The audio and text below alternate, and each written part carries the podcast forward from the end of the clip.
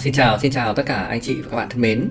Hôm nay là một ngày thứ bảy buổi tối thì Hòa đang ngồi trước cái micro để tâm sự và nói chuyện với anh chị các bạn, chia sẻ một cái kinh nghiệm với anh chị các bạn để đăng vào sáng ngày mai chủ nhật trên kênh podcast Tâm Sự Tài Chính, dành tới tất cả anh chị mới khi vào kênh podcast này.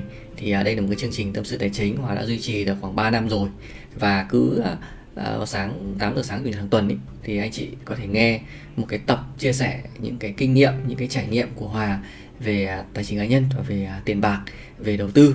Đâu đó sẽ giúp anh chị có thêm một cái góc nhìn, một cái trải nghiệm cá nhân mới. Đây không phải là lời khuyên, Hòa cũng không phải là một cố vấn tài chính, Hòa chỉ là một người đầu tư bình thường thôi. Hòa là một người mà có nhiều những cái trải nghiệm về quản lý tài chính, thì Hòa mong rằng là những cái tip chia sẻ ngắn gọn của mình sẽ đâu đó giúp cho anh chị là phòng tránh mất tiền, giữ được tiền và gia tăng cái đồng tiền nhàn rỗi của mình.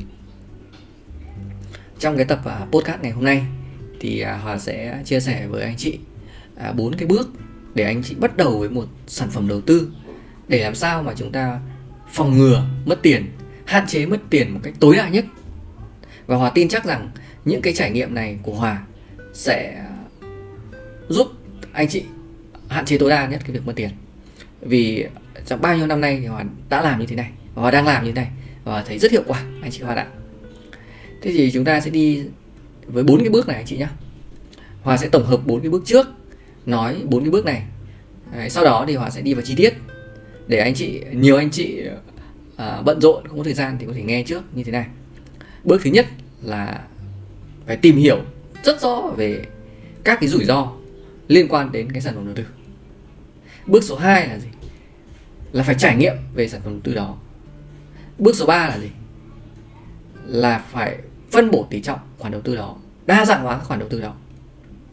Bước số 4 là gì? Là xây dựng kế hoạch, các nguyên tắc và hành động thực hiện đầu tư. Thì đây là 4 cái bước cơ bản. Có thể có rất nhiều những cái khác nữa, nhưng Hòa nghĩ nó không trọng yếu nên Hòa không nói vào đây. Hòa sẽ chỉ nói 4 cái trọng yếu nhất mà Hòa thường làm để chia sẻ với anh chị các bạn. Thế thì chúng ta đi vào cái bước 1 đầu tiên, là tìm hiểu về rủi ro liên quan đến sản phẩm đầu tư. Thông thường ấy, thì Hòa thấy khi bắt đầu tiếp cận đến một sản phẩm đầu tư thì mọi người thường tiếp cận với cái lợi nhuận hay là cái lãi suất. Tức là mọi người quan tâm đến cái đó nhiều hơn.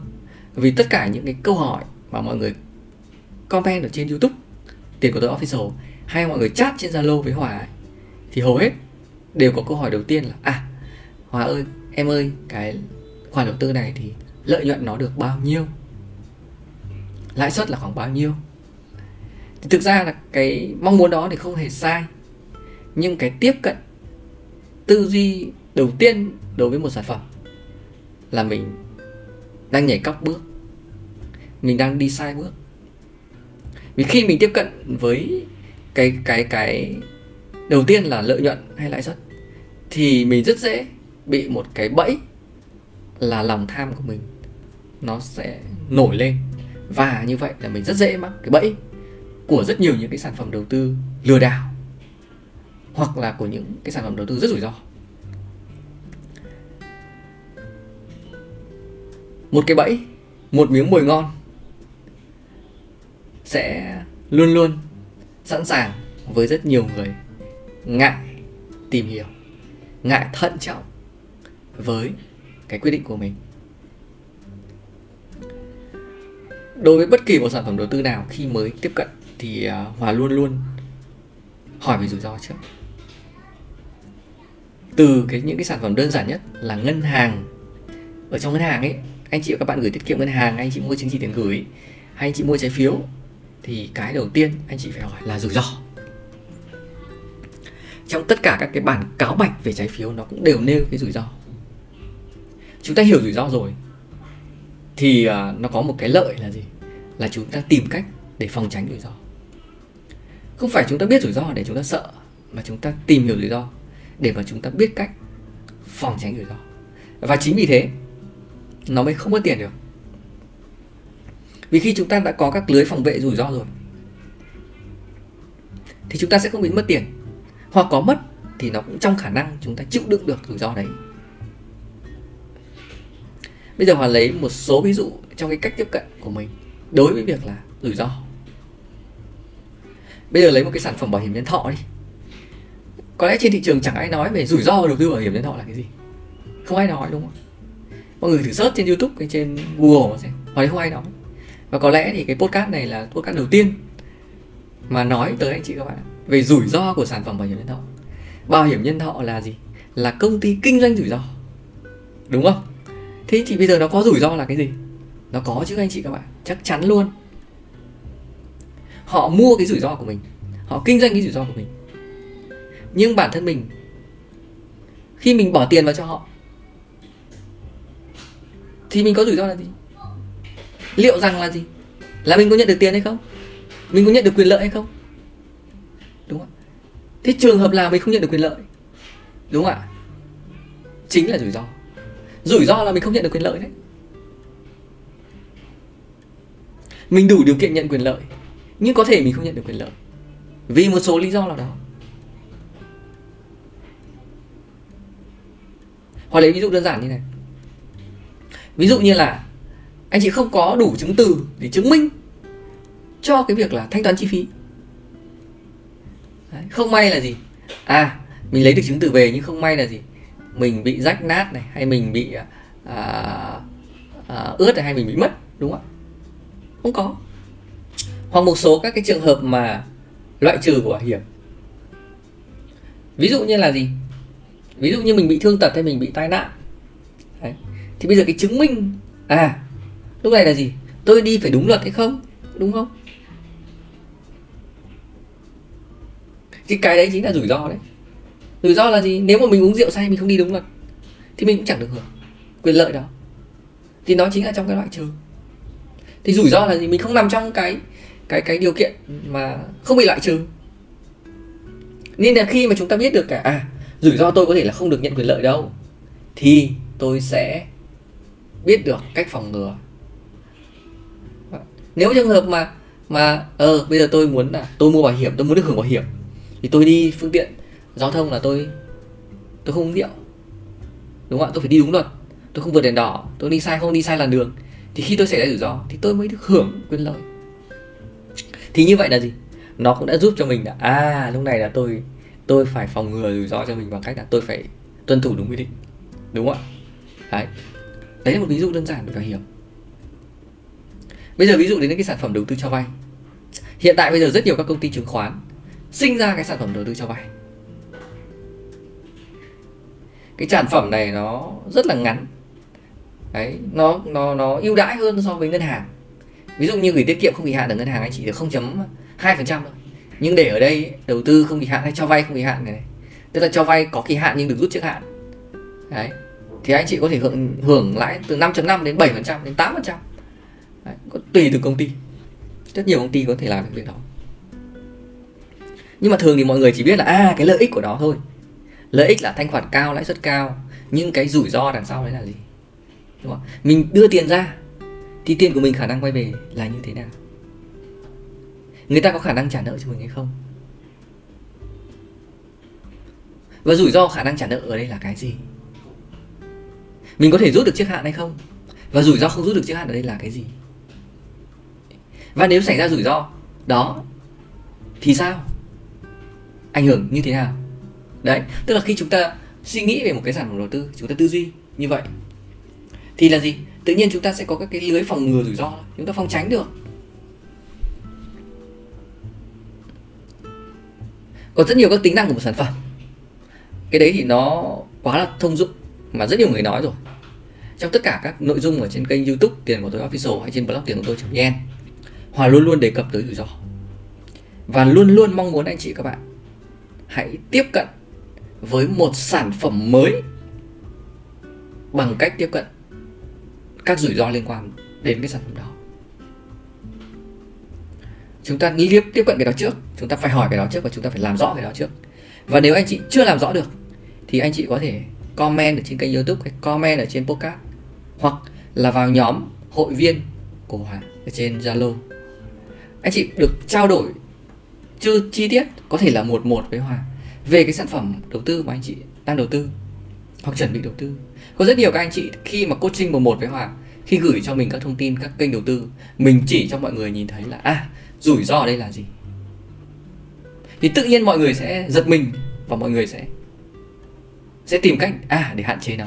Có nhiều anh chị chứ đang phân bổ đến 70-80% vào những cái sản phẩm tích lũy đầu tư nhưng không biết rủi ro là gì, và rất nhiều anh chị rất là già, lớn tuổi rồi, 50, 60, 70 tuổi, anh chị làm như vậy thực ra là chỉ mong muốn là muốn rút được ra, muốn kiếm cái một đồng thu nhập đều đặn thôi. Nhưng mà không ngờ điều đó, cuộc sống không thể ngờ được anh chị ạ. Chúng ta đừng nhìn vào những cái hào nhoáng, những cái hình ảnh, những cái bài PR ở trên báo, ở trên các tạp chí. Cái đó hoàn toàn có thể mua được anh chị ạ, hoàn toàn có thể mua được. Kể cả các KOL nói hoàn toàn có thể mua được. Chúng ta nên đi nhìn vào thực chất của sản phẩm, chúng ta nhìn vào hợp đồng đầu tư, chúng ta nhìn vào năng lực tài chính của cái công ty, cái doanh nghiệp mà chúng ta đầu tư. Chúng ta phải nhìn vào đó, chúng ta phân tích cái đơn vị đó, kinh nghiệm, lịch sử, uy tín, vân vân, rất nhiều thứ. Nó không phải đơn thuần là chỉ có vài cái gạch đầu dòng của một sản phẩm.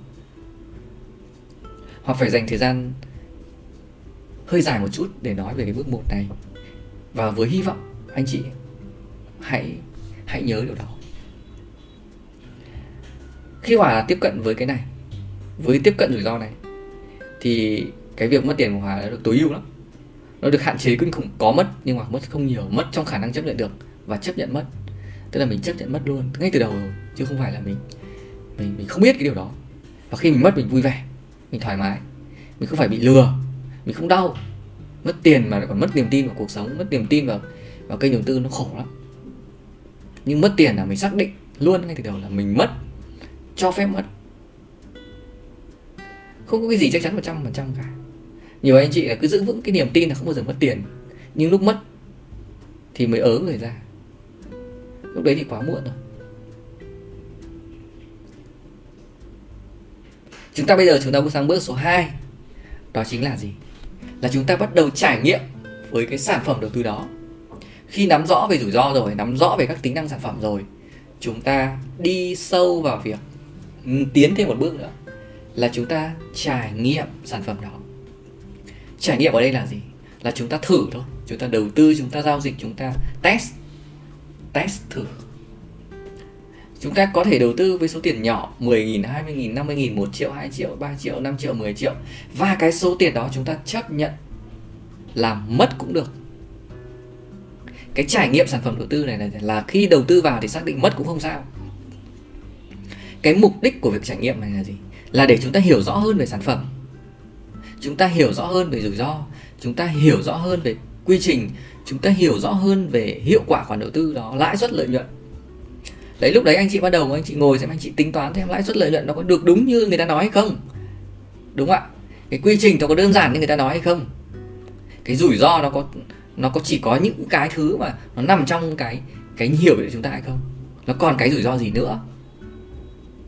Mà cái thời gian trải nghiệm này nó có thể là 3 tháng, 6 tháng, thậm chí nó là cả 1 năm, không vấn đề gì. Nó cứ bình tĩnh, từ từ anh chị các bạn ạ. Anh chị hiểu về rủi ro, anh chị có bước 1 rồi, nhưng anh chị không có bước 2, anh chị sẽ không làm rõ được nó ra đâu. Nên nhiều người thì cứ nhìn nghe vào trên giấy và hóng chỗ này chỗ kia, nhưng không đi vào thực tế thì vẫn không thể hiểu nổi. Biết là rủi ro như thế, nhưng thực tế nó như thế nào thì không biết. Bởi vì là gì? Khi nào mất tiền thì mới biết được. Rủi ro nó có một cái rất dở là gì? Là khi mất tiền thì chúng ta mới hiểu thấu nó như thế nào. Nên là khi cái trải nghiệm sản phẩm này nó lại hay ở cái chỗ là nó cho chúng ta cái cơ hội để chúng ta hiểu rõ nó bằng cách là chúng ta bị mất tiền. Chúng ta biết được chúng ta mất tiền như thế nào, chúng ta biết được chúng ta kiếm được tiền như thế nào, chúng ta biết được quy trình thủ tục nó dễ dàng hay nó phức tạp ra sao. Nó nằm ở cái chỗ trải nghiệm về sản phẩm đó. Hoặc lấy một ví dụ đơn giản, bây giờ anh chị ở kênh Tâm Sự Tài Chính của chúng ta này, hay kênh YouTube Tiền Của Tôi Official, là anh chị đang tham gia những cái hành trình liên quan tới tích lũy tài sản, đúng không ạ? là tích lũy cổ phiếu hay tích lũy vàng hay tích lũy trái phiếu. Thì bây giờ Hòa lấy một cái ví dụ là tích lũy cổ phiếu đi. Khi anh chị tích lũy cổ phiếu nào là chúng ta nắm rõ được phải rủi ro về đầu tư cổ phiếu là cái gì, đúng không ạ? Đấy, chúng ta nên chọn cổ phiếu như thế nào để an toàn cho chúng ta. Sau đấy thì chúng ta bắt đầu chúng ta trải nghiệm. Bây giờ mua cổ phiếu có thể là lô lẻ, đúng không ạ? 20-30 nghìn đến 50 nghìn chúng ta có thể mua được rồi. Còn anh chị mua nó nhanh, nó tiện hơn thì anh chị mua lô chẵn thì nó thanh khoản nó tốt hơn. Thì anh chị mua đến 100 thì cũng chỉ bỏ 1-2 triệu thôi, 3 triệu, 5 triệu là cùng thôi. Cổ phiếu nào mà đắt giá thì hàng chục triệu là cùng thôi, đúng không ạ? Nó chỉ thế thôi. Và anh chị tập mua tập bán, đúng không ạ? Xem là mua xong thị trường nó lên xuống biết ngay mất tiền là bao nhiêu ngay. Cứ mua xong là nhìn thấy tài khoản tăng hay giảm ngay thì là mình biết được ngay thôi, có gì đâu, đúng không ạ? Rồi bán đi thì bao nhiêu ngày tiền về, phí giao dịch là bao nhiêu, thuế là bao nhiêu, đúng không ạ? Mua vào cũng tương tự như thế. Rồi nhận cổ tức ra sao, rồi các sự kiện quyền, họp đại hội đồng cổ đông như thế nào. Đấy, chúng ta có một quy trình cả một năm anh chị ạ. Chúng ta trải nghiệm từng chút một, không có gì phải vội cả. Đừng vội vàng làm một cái gì cả, đừng bị xa vào cái lưới của cái bẫy FOMO, sợ bỏ lỡ cơ hội. Cứ bình tĩnh thì mình sẽ hiểu rõ với nó, mình trải nghiệm với nó. Và khi mình trải nghiệm rõ, mình nhìn rõ con đường của mình, nhìn rõ cách đi của mình rồi thì mình sẽ không bị mất tiền. Mình hiểu nó thì mình sẽ có cách để mình tiếp cận phù hợp với nó. Và có nhiều người thì thấy không phù hợp, thôi tôi không cover, không kiểm soát được thì tôi dừng cuộc chơi về cái này. Ví dụ lướt sóng không được, đầu tư cổ phiếu cũng thấy không ổn, đúng không ạ? Dừng. Những cái gì cover được thì mình làm. Mình đi một trên một cái phương tiện mình không kiểm soát được thì mình không nên đi, đúng không ạ? Thì mình đầu tư một sản phẩm thế, mình không thể kiểm soát được hết nó thì tốt nhất là mình thôi, không nên đi nữa, đúng không ạ? Khi tôi có trải nghiệm và tôi biết rồi, tôi hiểu thấy thấu rõ rồi, tôi thấy không phù hợp với tôi không đi nữa. Mặc là nếu anh chị thấy phù hợp thì anh chị lại tiếp tục đi, đúng không ạ? Bây giờ chúng ta sang cái bước số 3 là gì ạ? Là chúng ta phân bổ tỷ trọng các khoản đầu tư làm sao cho phù hợp với khẩu vị rủi ro và khả năng chấp nhận rủi ro của mỗi người.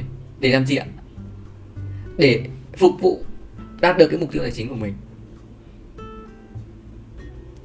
Hiểu nôm na đơn giản là gì? Là không bỏ trứng một giỏ, hay đa dạng hóa cái danh mục đầu tư, nhưng nó phải trong cái khả năng chấp nhận rủi ro và khẩu vị rủi ro của mình. Và để hiểu được khẩu vị rủi ro và khả năng chấp nhận rủi ro thì anh chị hãy lên kênh YouTube của Hà có nói về cái này đấy. Hay mình không hiểu được khẩu vị của mình và không hiểu được khả năng chịu đựng của mình thì mình cũng không đầu tư được. Và mình cũng phải hiểu nữa là gì? Là mục tiêu tài chính của mình là cái gì? Bởi vì đầu tư nó phải có mục tiêu. Mục tiêu của tôi là gì? Kiếm tiền trong ngắn hạn hay trong dài hạn? Mục tiêu của tôi là gì? Thu nhập thụ động? Hay là gì? Hay là mục tiêu của tôi là mua nhà hay đầu tư bất động sản? Hay mục tiêu của tôi là hưu trí? Thì khi chúng ta có những cái mục tiêu như thế này rõ ràng rồi thì chúng ta sẽ phân bổ tỷ trọng nó dễ dàng hơn. Và chúng ta đi đến một cái bước số 4 là gì? Là xây dựng các kế hoạch, là các cái nguyên tắc và chúng ta hành động đầu tư. Đấy, khi mà chúng ta có được mục tiêu, chúng ta phân bổ được tài sản tỷ trọng bao nhiêu rồi, chúng ta lên một cái kế hoạch đầu tư. Ví dụ như bây giờ là anh chị có thể lên một cái kế hoạch là tích lũy quỹ ETM, đúng không ạ? Với mục tiêu là hưu trí thì chúng ta phải xác định được là số tiền chúng ta sẽ nghỉ hưu là bao nhiêu hàng tháng, đúng không ạ? Thế thì bây giờ chúng ta phải tích lũy như thế nào? ETF chúng ta tích lũy hàng tháng hay hàng quý, hàng năm như thế nào để nó đảm bảo ra được con số cho chúng ta. Và cái nguyên tắc là gì? Nguyên tắc đầu tư của chúng ta là gì? Và chúng ta cần đầu tiên là ví dụ nha, hoặc là ví dụ như là gì? Là không bao giờ bị để mất tiền. Đấy là cái số 1 là không bao giờ để mất tiền. Cái số 2 là gì? Là đảm bảo cái tính thanh khoản về tiền cho mình. Nói thanh khoản này nó hơi cao cấp, nhưng mình phải nói một cái nôm na đơn giản là gì? Là làm sao để mà khi tôi cần tiền thì tôi có thể là chuyển đổi thành tiền mặt nó dễ dàng, nó nhanh, nó tiện.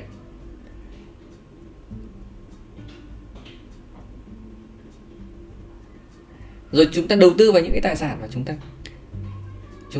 chúng ta hiểu rõ về nó. Đấy là một cái nguyên tắc. Nếu không hiểu thì không đầu tư. Và rồi thì anh chị khi anh chị có những cái kế hoạch, cái nguyên tắc đấy, chúng ta hành động thôi. Chúng ta tuân thủ cái chúng ta lập lên và chúng ta kiên trì chúng ta làm đó. Và cái Hòa thấy là cái việc là kỷ luật và kiên trì với cái kế hoạch của mình thực sự là rất khó. Không phải ai cũng làm được. Nói thì dễ thôi nhưng mà làm mới là khó. Trong hơn nửa năm qua, từ tháng 10 năm ngoái, tháng 9, tháng 10 năm ngoái đến bây giờ tháng 5, tháng 6 rồi, đúng không ạ? 8 tháng rồi.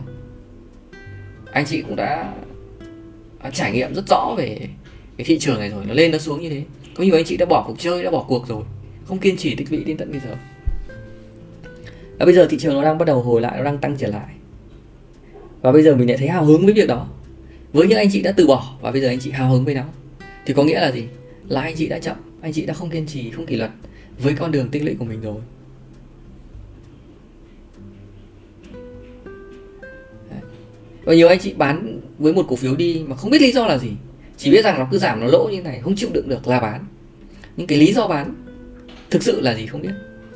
Đấy. Vì mình không có nguyên tắc. Nguyên tắc bán là phải có lý do để bán.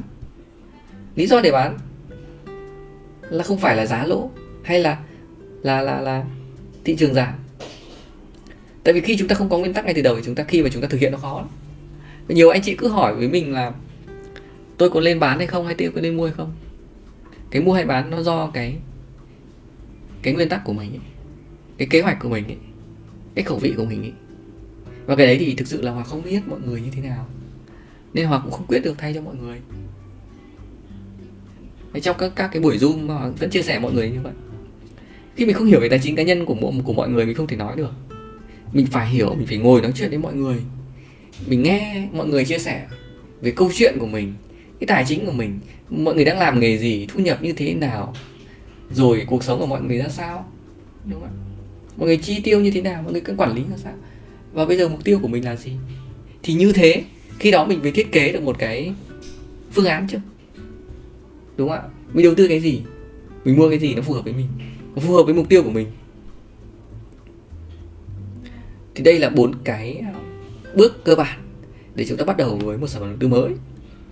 Thực ra thì nó còn nhiều cái khác nữa, chúng ta còn nhiều thứ lắm.